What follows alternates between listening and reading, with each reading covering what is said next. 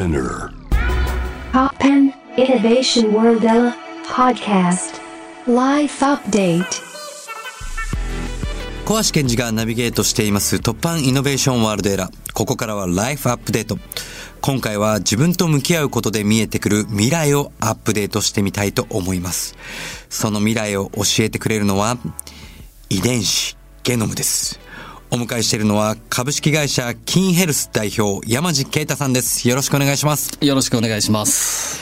山地さんが代表を務めるキンヘルスが展開するサービスがチャットジーン。このチャットジーンとはどんなサービスなんでしょうか？はい。えー、一言で言いますと、一般消費者向けの遺伝子検査キットになっております。専用のこうキットを使っていただいて、えー自分で、えーまあ、自宅とかで唾液を採取していただいて、それを郵送すると、400項目の遺伝子解析結果が返ってくると、そういうようなサービスになっております。これもあの、僕も以前、あの、この遺伝子、このゲノム、こう気になって、こういうサービスにあの、申し込んでやってみたことあるんですけど、はやっぱ、最近こういうのやられる方、すごく一般的にも増えてきましたよね。そうですね。あの、実際、あの、市場調査みたいなのを見てみると、特になんかコロナ期を境にすごく増えているっていう結果が出ていてやっぱりこう、唾液から自分のコンディションを確認をしたりですとか、まあ、そのご自身に対しての健康意識みたいなところの高まりっていうのがあるようで、やはり、あの、ここ2、3年、すごく増えているっていうのは、特にあるようですね。意外とこう自分のことを知ってるようで、知らないことってたくさんありますからね。そうですね。その情報がこう自分で知るだけでも、あ自分にはこういう特性と逆に言うとこういう苦手な部分が、もう元々体にあったんだと。はい。じゃあどう改善していけばいいかっていうのを自分でも気づくので、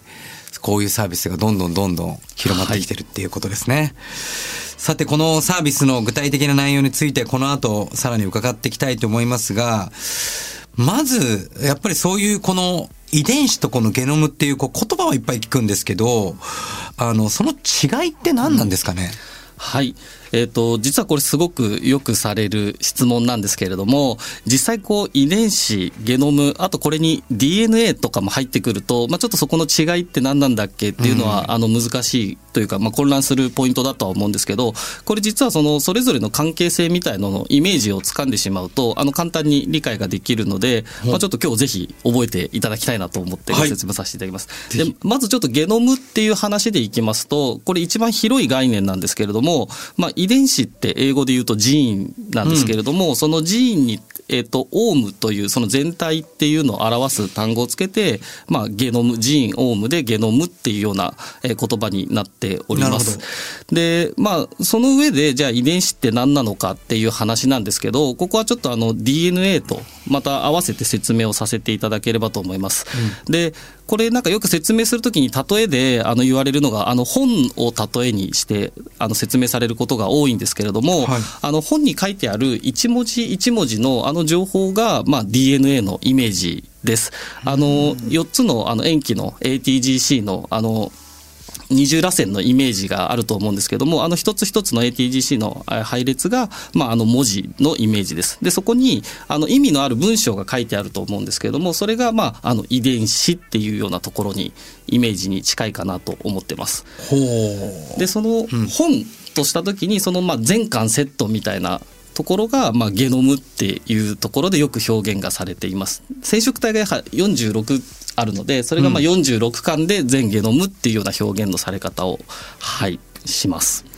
このあたりが分かってやられてる方はあまりいないですよね。そうですね、ちょっと言葉の使い方とかでも結構、はい、あの、難しかったりするので、ゲノムゲノムって言っていたり、まあ、遺伝子遺伝子って言ったところの、まあ、使い分け、イメージの、まあ、こう、広さみたいなところで捉えていただければいいのかなと思っております。なるほど。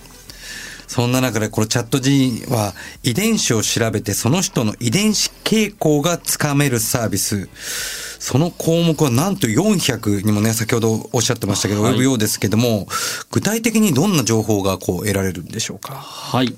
えっ、と、まずその400の内訳みたいなところから簡単にご説明をさせていただきますと、あの、大きく分けて、病気の、あの、将来の病気のリスクが分かるセクション、まあ、予防と呼んでいるんですけれども、それと、あと自分の体質的な傾向が分かる体質の大きく2つにそのセクションに分かれております。うん、でその予防の方に関しては、まあ、がんとか生活病とかあとはまあ片頭痛とかそういったところまで含めて、まあ、疾患ですね165項目の傾向値が分かるっていうところと一方でその、えー、体質のところに関してはあの食習慣だったりとか、まあ、運動の特徴だったり睡眠肌性格みたいなそういったところまで含めた体質ですね体質に関するところが、まあ、235項目で、まあ、400項目っていうことになっております。でまあじゃあ具体的に何が分かるのかっていうところでいきますと,、えーとまあ、病気のリスクのところでいきますと、まあ、その特定の疾患に対して、まあ、その疾患に関する遺伝子への影響因数因子をいくつ持っているかそれがまあ日本人平均と対してに対してまあ高いのか低いのかみたいのを検査結果で示しております。これ先天的なものと後天的なものと両方分かったりするんですか、はいえっ、ー、と、それでいくと、まあ、先天的なところを見ている検査になります。うん、基本的にはそうですよね。はい。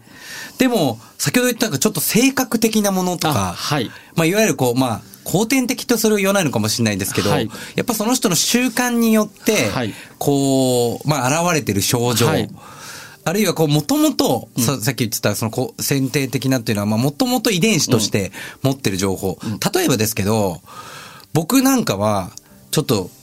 お酒をあまりにも飲みすぎたら、次の日二日酔いになりやすいんですよ。はい。ですけど、同じ量飲んでもうちの妻ケロッとしてるんですよ。はい。これって不公平じゃないかなって思うわけですよね。はい。僕の方が例えば運動もしてるのに、はい。でもこれっていうのは、まあ、生活習慣も多分あるだろうし、はい。先天的なものもあるだろうなって両方思っちゃうんですけど。はい。で、それでいくと、あの、両方で遺伝的な要因っていうところと、環境的な要因が、まあ、両方作用していると思います。はい、で、お酒の強さとかも含めてなんですけど、まあ、よく7対3とかっていう比率で説明されることが多いんですけど、うん、まあ、その遺伝的な要因が7で、環境的な要因が3みたいなところでいくと、まあ、本当に遺伝的に例えばお酒強い弱いがあったとしても環境的に例えば毎日お酒を飲んでいたら強くなったりとかっていうところもあると思うのでまあ、そこで本当に環境として自分がどういうふうに体質になっていっているのかっていうのはその両方で定義されるっていうようななるほどね。考え方かと思います。あだからまあその辺分かっていくと、じゃあ自分の生活の中でどうバランスよく取り入れていくのかっていうのも分かるわけですね。はい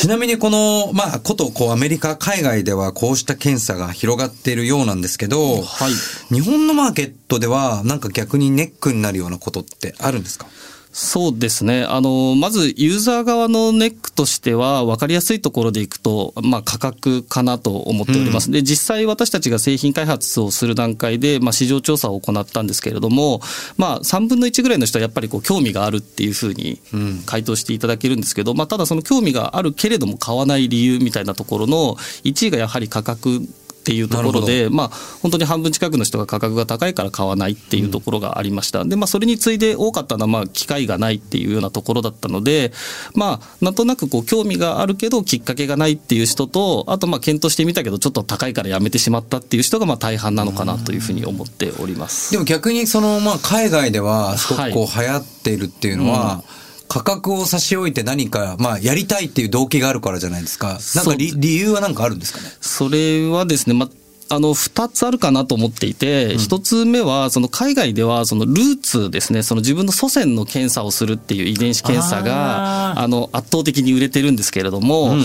まあ、その祖先解析が、まあ、その消費者のニーズと、まあ、合致しているっていうとこなのかなと思っていて、うん、まあ、特にアメリカとかでは、やはりその人種的にバックグラウンドがやはり多様だったりとか、まあ、かつこうやっぱり個人としてのアイデンティティの確立がより求められる社会なのかなと思っていてでやっぱりその遺伝子検査っていうのが興味の範囲を超えてやっぱこう自分のツールをルーツですね。知るっていうその行為自体がこう自我を形成する重要な一つのなんかこうパーツとして機能したっていうのがなんかすごい爆発的に流行った理由なんじゃないかなと思っております。あそれすごいわかりやすいですね。まあ日本人はもちろんあのルーツ日本もあるしまあいろんな大陸から来たと言われてるけどなんとなく僕らのあの感覚だと日本はもともと日本人はもともと日本にいたっていう感覚で生きちゃってるのと、はい、やっぱり例えばアメリカみたいに多民族、まさにこう大陸を渡って来たこの民族の中で、で、ましてやこう、その多民族の中で言うと、こ、個の確率っていうのがものすごく求められてる中で、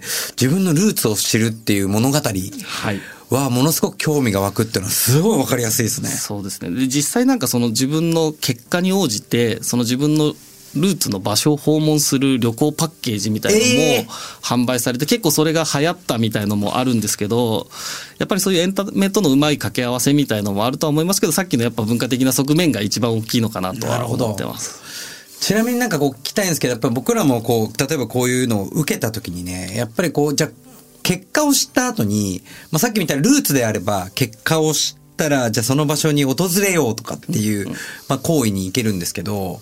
なんかこういう検査をした後に、このじゃあ解決するための、なんか、アフターサポートみたいなのとか、もしくは、こういうことをしたら、じゃあそれが改善されるみたいなことを相談できる先とか、そういうサービスってあったりするんですか、それはあの、まあ、日本でもアメリカでもっていうことですよね。はい。あのそうですね。あの遺伝子とかのその結果に対しての相談窓口っていうのは基本的にまあ医療機関だったりとか、うん。そういうまあ遺伝専門医の先生だったり遺伝子カウンセラーと呼ばれるような方に相談するっていうのがまあ基本的に必要になってくるので、まあ、そういった意味であのどういったあの近隣の医療機関を案内したりとかあん。のどこにあの相談に行ったらいいですかっていう問い合わせに対して、まあ、弊社もなんですけども、まあ、そういうのに応じてあの適切なところにこう案内していくっていうのはこう各社やっているサービスかなと思っております。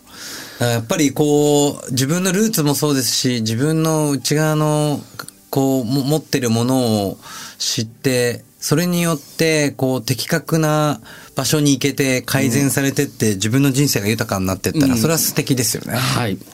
で、そういう人が。ごめんなさい。二、つって言っちゃったので、あもう一個だけちょっともう一個ありましたね。回収させていただくと、はい。ちょっとごめんなさいね。で、あの、二つ目のその海外で流行ってる理由のところは、なんか保険制度とかも結構関係してるのかなというふうに思っていて、やっぱこう日本って国民皆保険制度の中において、でやっぱ海外だと自由診療が中心になってくると医療費の負担もやっぱり大きくなってくると、ん。でそういう社会においてはやっぱりこう病気になったら治すっていうのではなくていかにやっぱりこう病気になるリスクをマネジメントするかみたいなところの意識がやっぱりあのすごく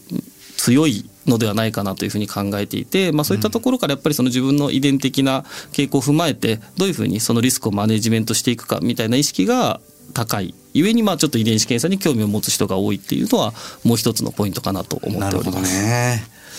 ちなみにこの日本でこのチャチャットジーンのこのサービスを受けてる人のこのペルソナとしては、どんな傾向がつかめてますかね？そうですね。これは本当にですね、まあ、若干ですけど、女性が多いっていうところはあるんですけど、基本的に本当に男性も女性も、あと世代も幅広い方に受けていただいているっていうのが実情です。20代から本当に上では80代の方まで実施していただいているっていうようなところで、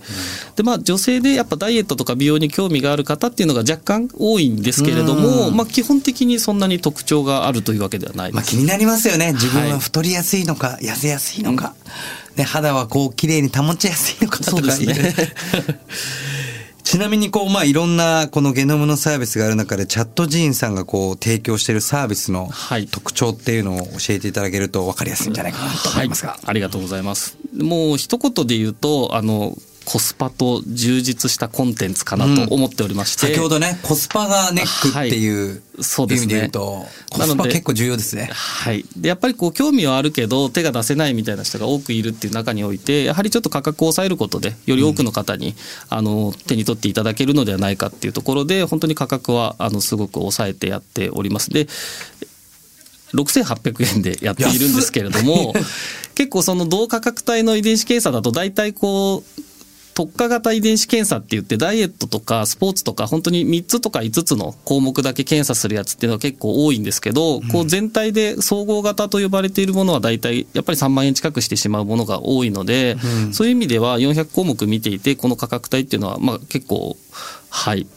イノベーティブな製品だとかなりイノベーティブですはい。ね。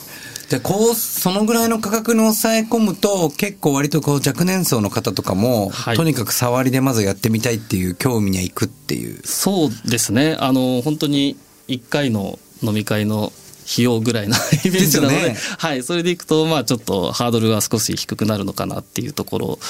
ですね。あと、まあ、ちょっと力入れてるところとしては、まあ、そのコンテンツのところでいくと、まあ、その、さっき病気みたいなところのコンテンツで、はい、あの、項目でいくと、えっと、まあ、症状、原因、診断、治療、予防って、こう、5つの詳細情報を記載しているんですね。うん、結構、なんか病気の名前だけ書いてあって、リスクが高いだけ書いてあっても、その疾患の名前ちょっと聞き覚えないなってなった時にちょっとよく分かんないってなってしまうことがあるので、うん、そこはもうそれぞれの項目にどういう病気なのかとかどういう原因があってどういう治療法があって予防するにはどういうことをしたらいいのかっていうのを全ての項目にあの記載をしているのでそこはまあかなりちょっと力を入れて頑張ったコンテンツの一つかなと思っております。あじゃあまあ結構それに付随するような質問になるんですけど、はい、まあ将来的にこのかかりやすいこの病気の傾向がつかめた場合、はい、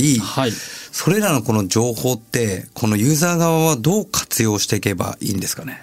そうですね。あの、まあ、先ほど少しお話ししたところにも重複するんですけど、うん、やっぱりその遺伝的な要因っていうところと環境的な要因っていうところの、まあ、二つのポイントが重要なのかなと思っていまして、で、あの、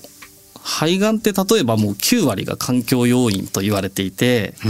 やっぱりその遺伝的なリスク高い低いではなくてもうタバコ吸ってしまうことによって肺がんになってしまうよねみたいなところがあるのと、うん。うん、あと先ほど出したようなまあ生活習慣病とかですね。あの肥満とかってやはり7割遺伝で3割環境みたいな話になってくると、うん、まあ、遺伝的なリスクが高いってなった場合はじゃあ環境をどういうふうに自分でコントロールしていこう自分のライフスタイルをどうこうデザインしていこうみたいなところのまあ、あの本当にきっかけに自分の行動の一つの指標になるというふうに考えております。いや人生設計に本当に大切なお供というか。そうですね。うん。だから単純に、こう、い、ね、一般論でダイエットしようとか、はい、じゃあこういう食事はいい、ダメとかってね、やっぱ個人に適した食事、ライフスタイルの生き方を自分でやっぱり情報して選べる。うん。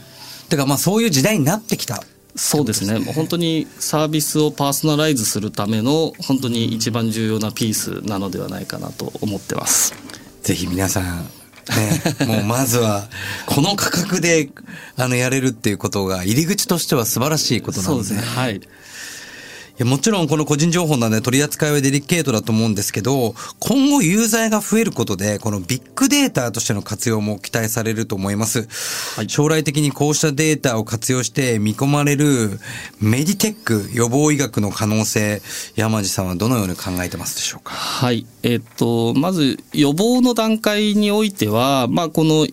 遺伝子、ゲノムのデータだけではないんですけども、他のこうバイタルデータだったり、PHR、パーソナルヘルスレコードだったりとか、そういうまあ患者さんの起用歴とか、そういうのも含めて、まあこう遺伝的なリスク傾向を合わせると、かなり高い精度で、まあ病気のリスクっていうのがこう検知できるようになるのではないかなというふうに考えております。で、またこう治療のフェーズにおいても、例えばこうゲノムの情報をベースに、例えばこう特定の薬剤反応を調べて、薬剤を選択するときに、この薬が効きにくい聞きやすいみたいなところが、あの、判別できたり、こう本当に治療法を選択する上で一つの重要な指標になり得るのではないかなと。まさにこう、テーラーメイド医療とかこうプレシジョンメディスンとかっていう個別化医療みたいなとこよく言われるかと思うんですけど本当にそこの実現にあのするにあたって一番重要な情報なのではないかなと思っております。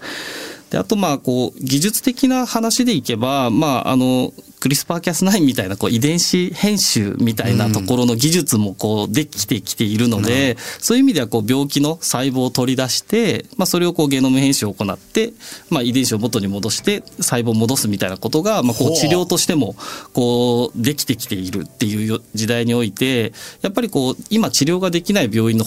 半分以上が遺伝的疾患と言われているので、まあ、そういう意味でやはりそのこうそうですね予防とか治療の幅が一気に広がってくるのではないかなと考えております。もう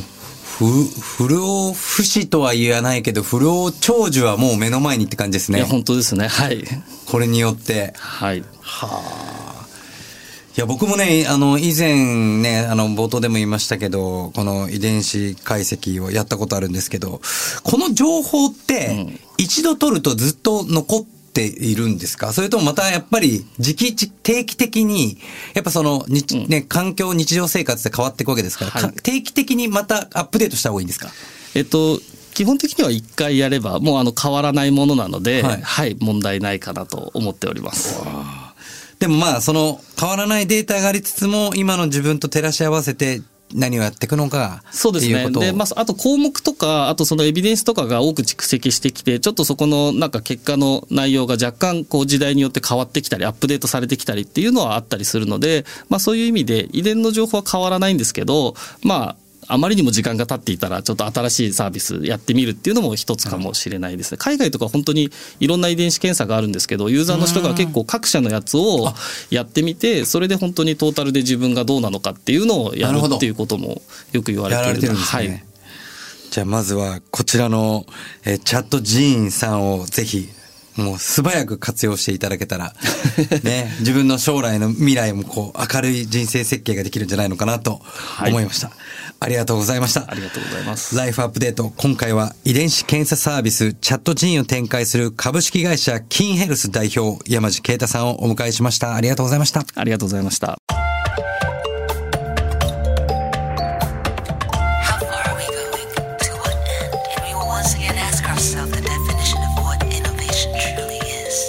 You're listening to J-Wave Innovation World Era podcast.